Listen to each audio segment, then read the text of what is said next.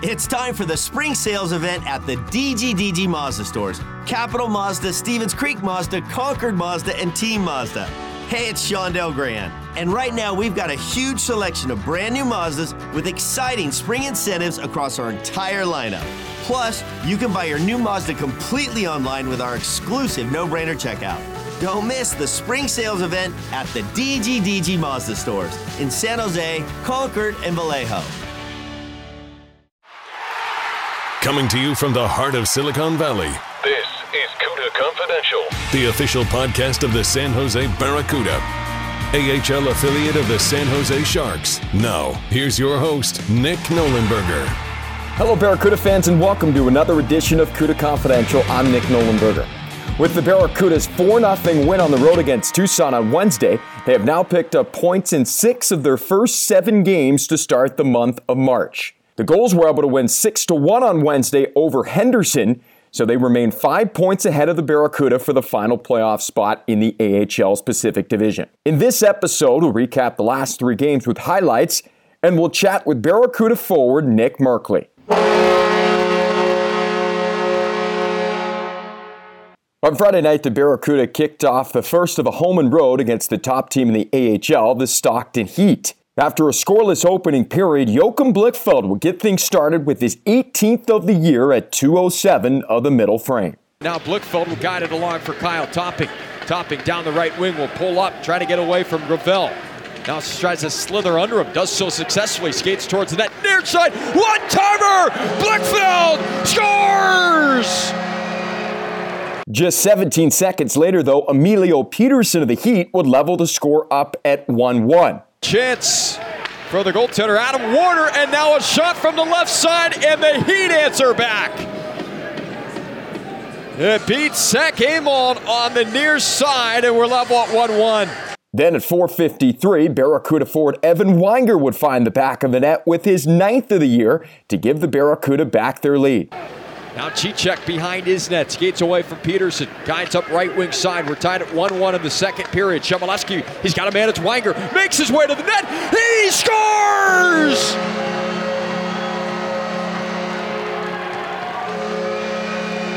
A power move by Weinger. But then at 6.05, Jakob Pelletier would score to tie the game up at 2 2. At 16.51 of the second period, Artemi Knyazev would give the Barracuda back their one goal advantage with his fourth of the season. And now D. Simone in his own end, he blew a tire. Turnover forced because of it. Here's a chance. Knyazev, he scores! Simone blew a tire behind the net. John Leonard scooped the puck up. He finds Knyazev entering the zone. Up by a score of 3 2 heading into the third period, Knyazev would score again, his fifth of the year, and his first multi goal effort in the AHL. And Chmelevski back through center. John Leonard, thread pass, got a man, scores! Knyazev, he's got another one, and the Barracuda take a 4-2 lead. But at 5:24, Mark Simpson would cut the lead back down to 1 before John Leonard would find the back of the net at 6:11 on the power play to push the advantage back up to a pair. Crossfeed intended for Pelletier. And now Artemi Knyazev will leave it for John Leonard. Leonard through center with speed. Chmelevski stick handles in the ozone. Gives off for Leonard. Backhander! Scores!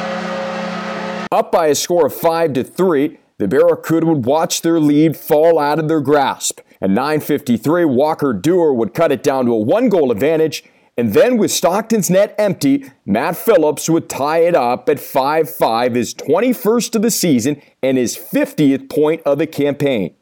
Empty net to our right. It's a 5-4 lead for the Barracuda. Face-off controlled by the Heat. Shinfall tees up. Block shot. Leonard stick broken too. So he's got no stick. Here's an opportunity. A little east-west play by the Heat and it goes wide. Now Valimaki. Leonard's got no stick. Valimaki down low. It's a six on four and a half now. Valimaki from distance. Puck loose. And the whistle blown right before the puck went into the back of the net. The whistle certainly was blown before the puck was in. A discussion being had by the officials. And the goal is good. The time of the goal for Phillips would come at 18:21. After the Barracuda outshot the Heat 3 to nothing in overtime, the game would need a shootout to decide a winner. It would take all the way until the sixth round when Jonas Kinnvall would score and Jake McGrew was denied as the Heat would find a way to pick up the come from behind victory. The Barracuda did earn a point though, meaning they had now earned points in all five games to start the month of March. The matchup would shift to the Stockton Arena the following night. In the opening period, on its second power play of the first, Jasper Weatherby would get things started with his third of the year at 647. Could 0 for 1 to this point on the man advantage on their second power play look here in the first. Nick Merkley snakes his way through traffic. Scooped up, shot scores! Jasper Weatherby opens up the scoring on the power play. But then at 1550, the opening frame, Itu Tuilolo would tie it up with his 10th of the season. In the second period, tied at 1 1, Jake McGrew would carry the puck down the right wing and beat Dustin Wolf to give the Barracuda a 2 1 lead. Good clean hit there by Onyebuchi as Phillips tried to make a cutback move as he entered the offensive zone, and Onyebuchi got him in his crosshairs. Back up ice, here come the Barracuda shot, McGrew! He scores! Then, a couple of minutes later, at 11.03, Lane Pederson would make it 3 1 Barracuda. Side now for Ryan Merkley. Now for Nick Merkley. No relation. Steps to the dot. Near side Pederson. Time space shoots. He scores! But late in the second period, Emilio Pettersen would cut the lead back down to one with his seventh of the year and his second in as many games. With the score now at 3 2 heading into the third, Former Barracuda forward Alex Gallant would tie it up at 249. Then, just 11 seconds later, Luke Philp would give Stockton its first lead. Knyazev, he turns it over, dangerously so, backhander, they score.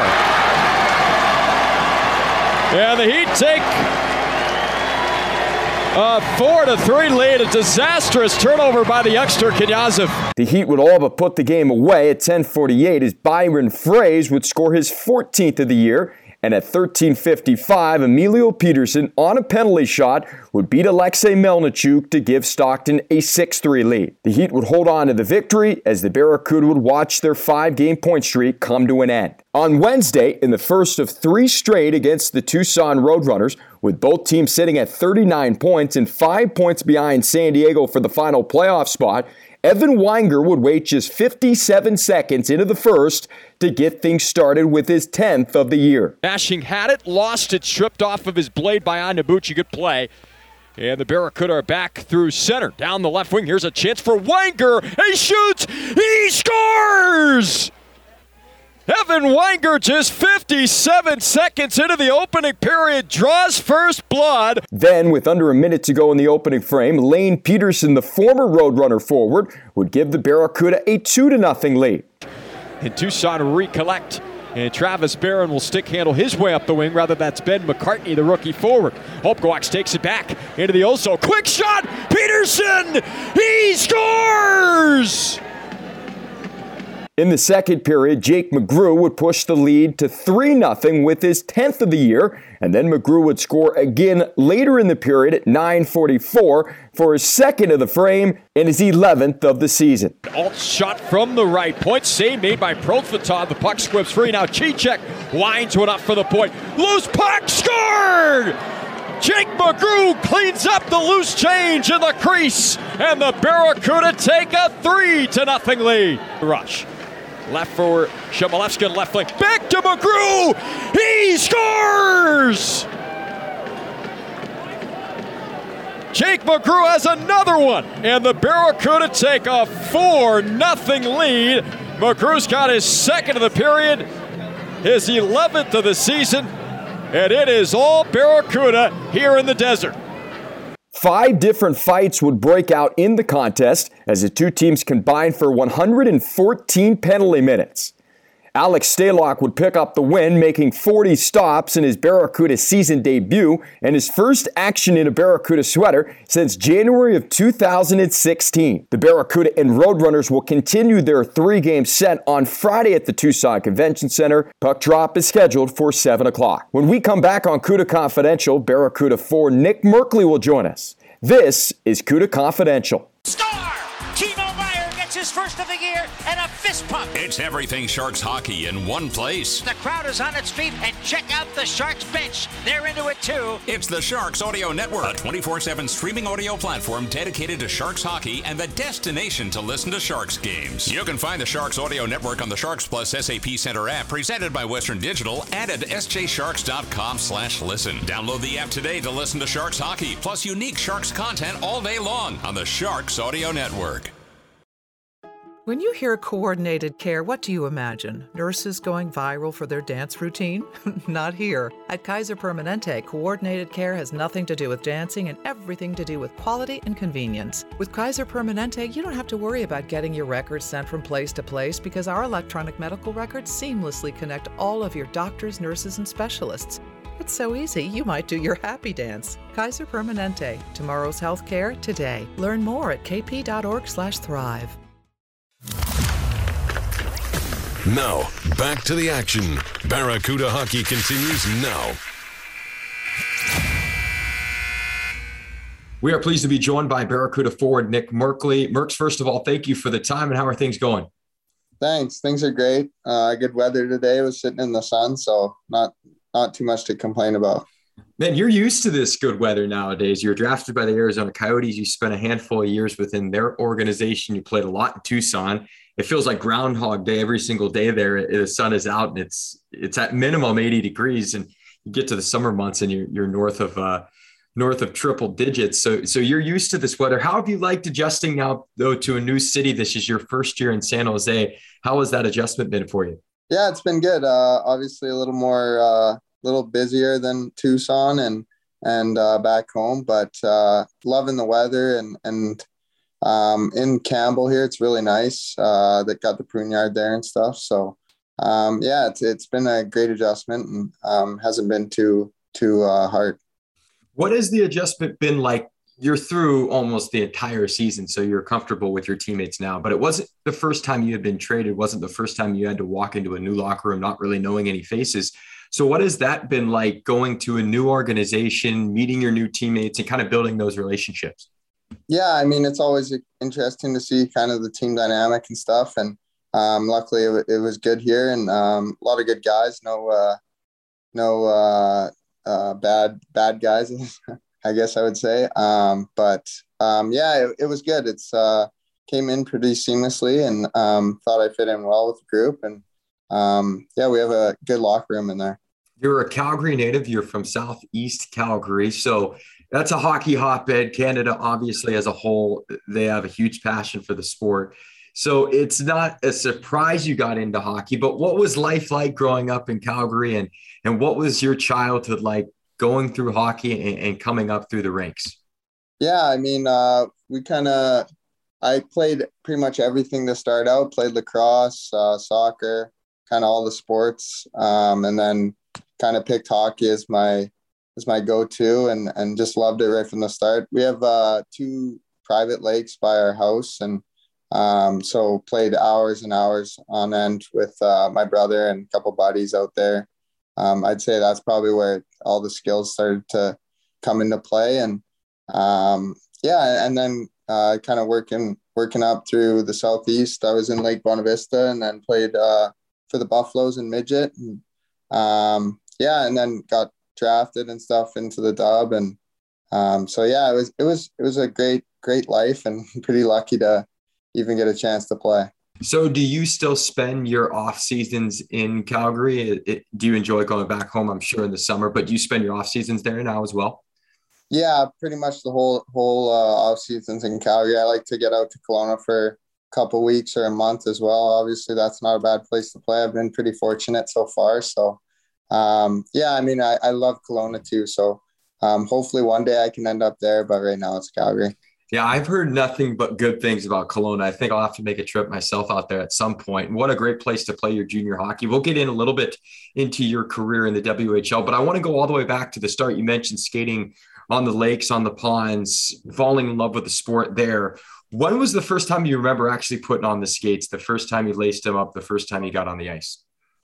Uh, I honestly don't have that great of a memory, but uh, I think I was. My dad told me I was two, so it's. it's I don't even think you have a good memory then. So it was. It was uh, I'm sure it was special. And um, I, I wasn't really picking anything else but hockey. My dad kind of got me right into it. So um, yeah, I remember growing up playing hockey myself in California. I was the one kid in my school, basically me and my brothers, who played hockey. Now, when you grow up in Canada, it'd probably be weird if you didn't play hockey. So, the fact that your dad got you into the sport was that kind of a no brainer that that happened, and it's just something that naturally progresses with most kids in Canada. Yeah, for sure. And then the other aspect of it, you're kind of competing with all your buddies and can talk about all the hockey stuff at school. And and yeah it's pretty exciting that way. It's nice to have your teammates and your your uh, schoolmates as well. So um, i think that's pretty cool to to have and be around. So you mentioned playing a little bit of lacrosse. You played basically all sports until hockey took over on a full-time basis. When was that point that kind of split in the road when you decided if I really want to pursue a hockey career, this is something that I, I want to do all year long. Yeah, there's a kind of a cutoff around 10 where you start playing spring hockey and you're playing kind of year round with the with uh, different teams all the time and certain tournaments. So it's around 10 pretty young you got to make the decision but um, it, it uh, worked out pretty good. So uh, hopefully i picked the right one. So you're from calgary. There's obviously a whl team in calgary big in western canada most kids want to play in that league when you're playing youth hockey. That's a huge step, and it's a big step in trying to make the NHL.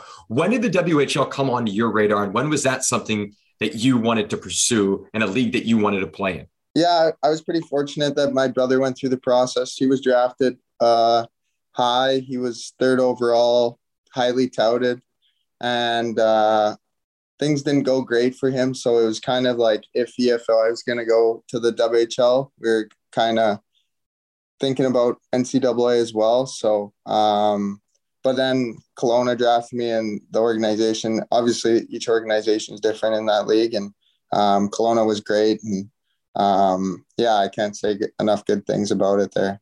So, if you had gone the collegiate route, the U.S. college route, would you have probably played in the BC, the BCHL? Uh, the AJ. Probably. So you would have played in the or AJ, BC. I guess, because you're from one. Calgary. That makes sense. What were a few schools? I don't know if you ever got that far down the road, but what were a few U.S. schools that you had a little bit on your radar? Did you ever speak to any of those schools? Um, I know Penn State contacted uh, my agent or me, and uh, that was probably the only one. I I didn't really like. I don't because uh, I was like high pick in the WHL. A lot of I don't think people think you're gonna go that route.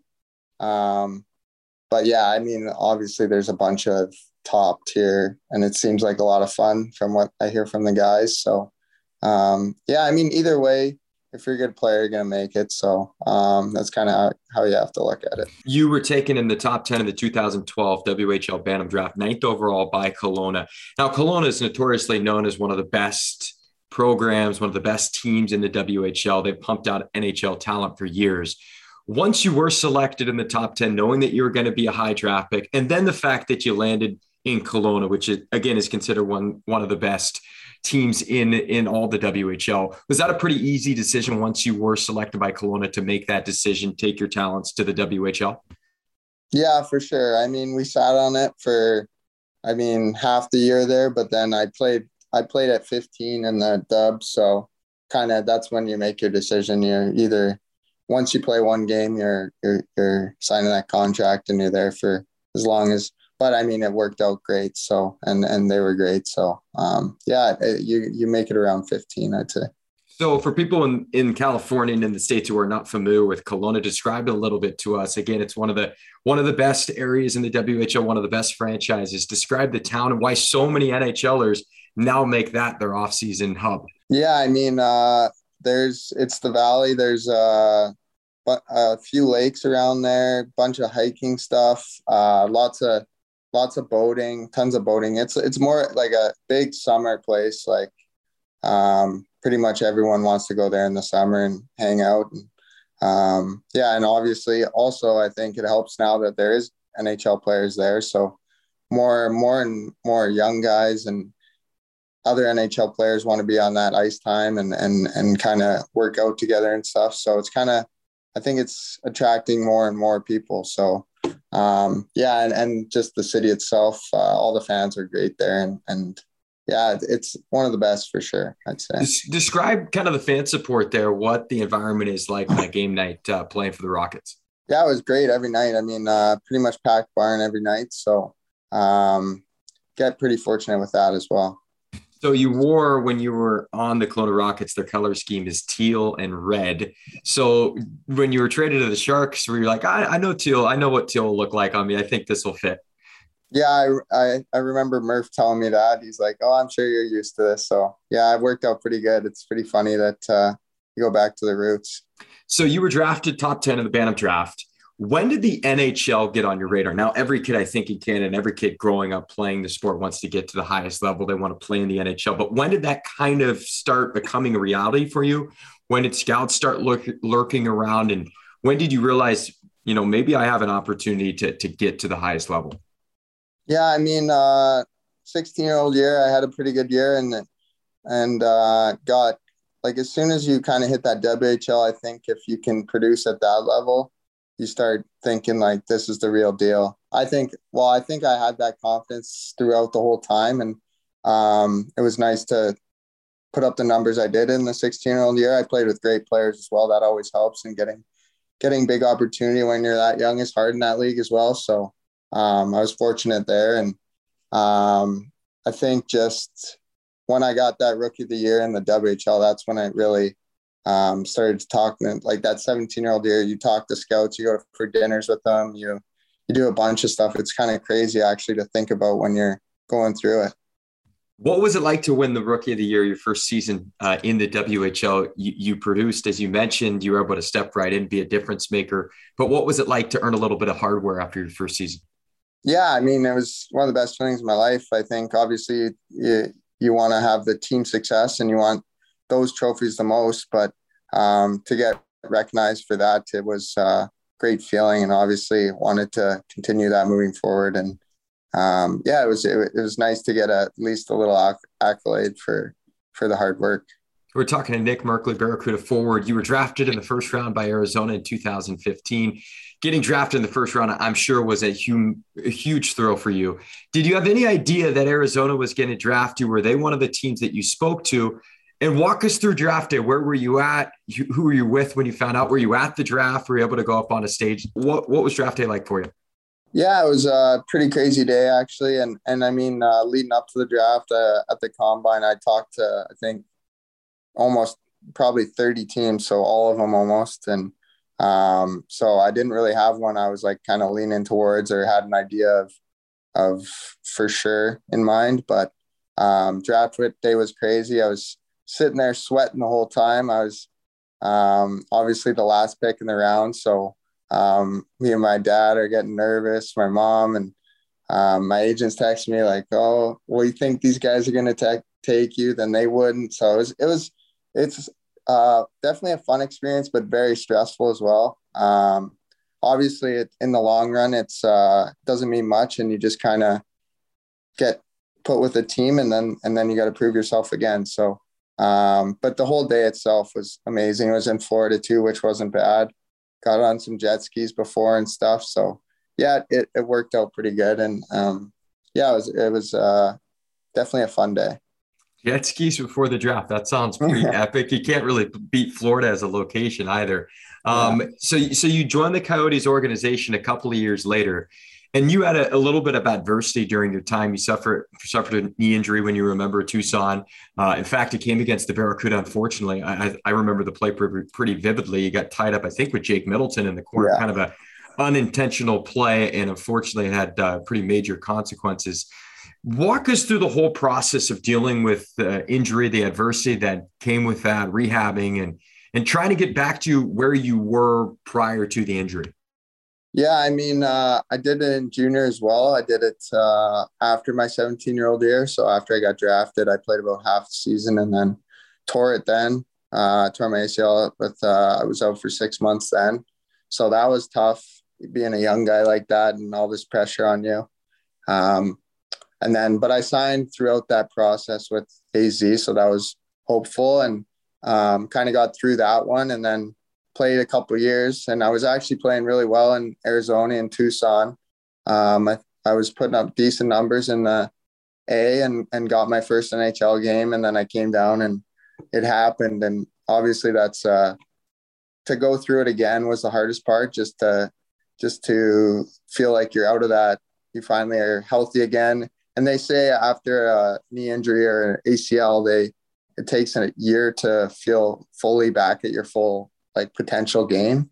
So I felt like I was finally feeling good again, and then get hit again. But I mean, I think it made me stronger throughout the throughout the whole process. And um, I I went to Philadelphia and worked with a guy a specialist there um, for rehab with Jake Middleton or sorry J- Jakob Chychrun.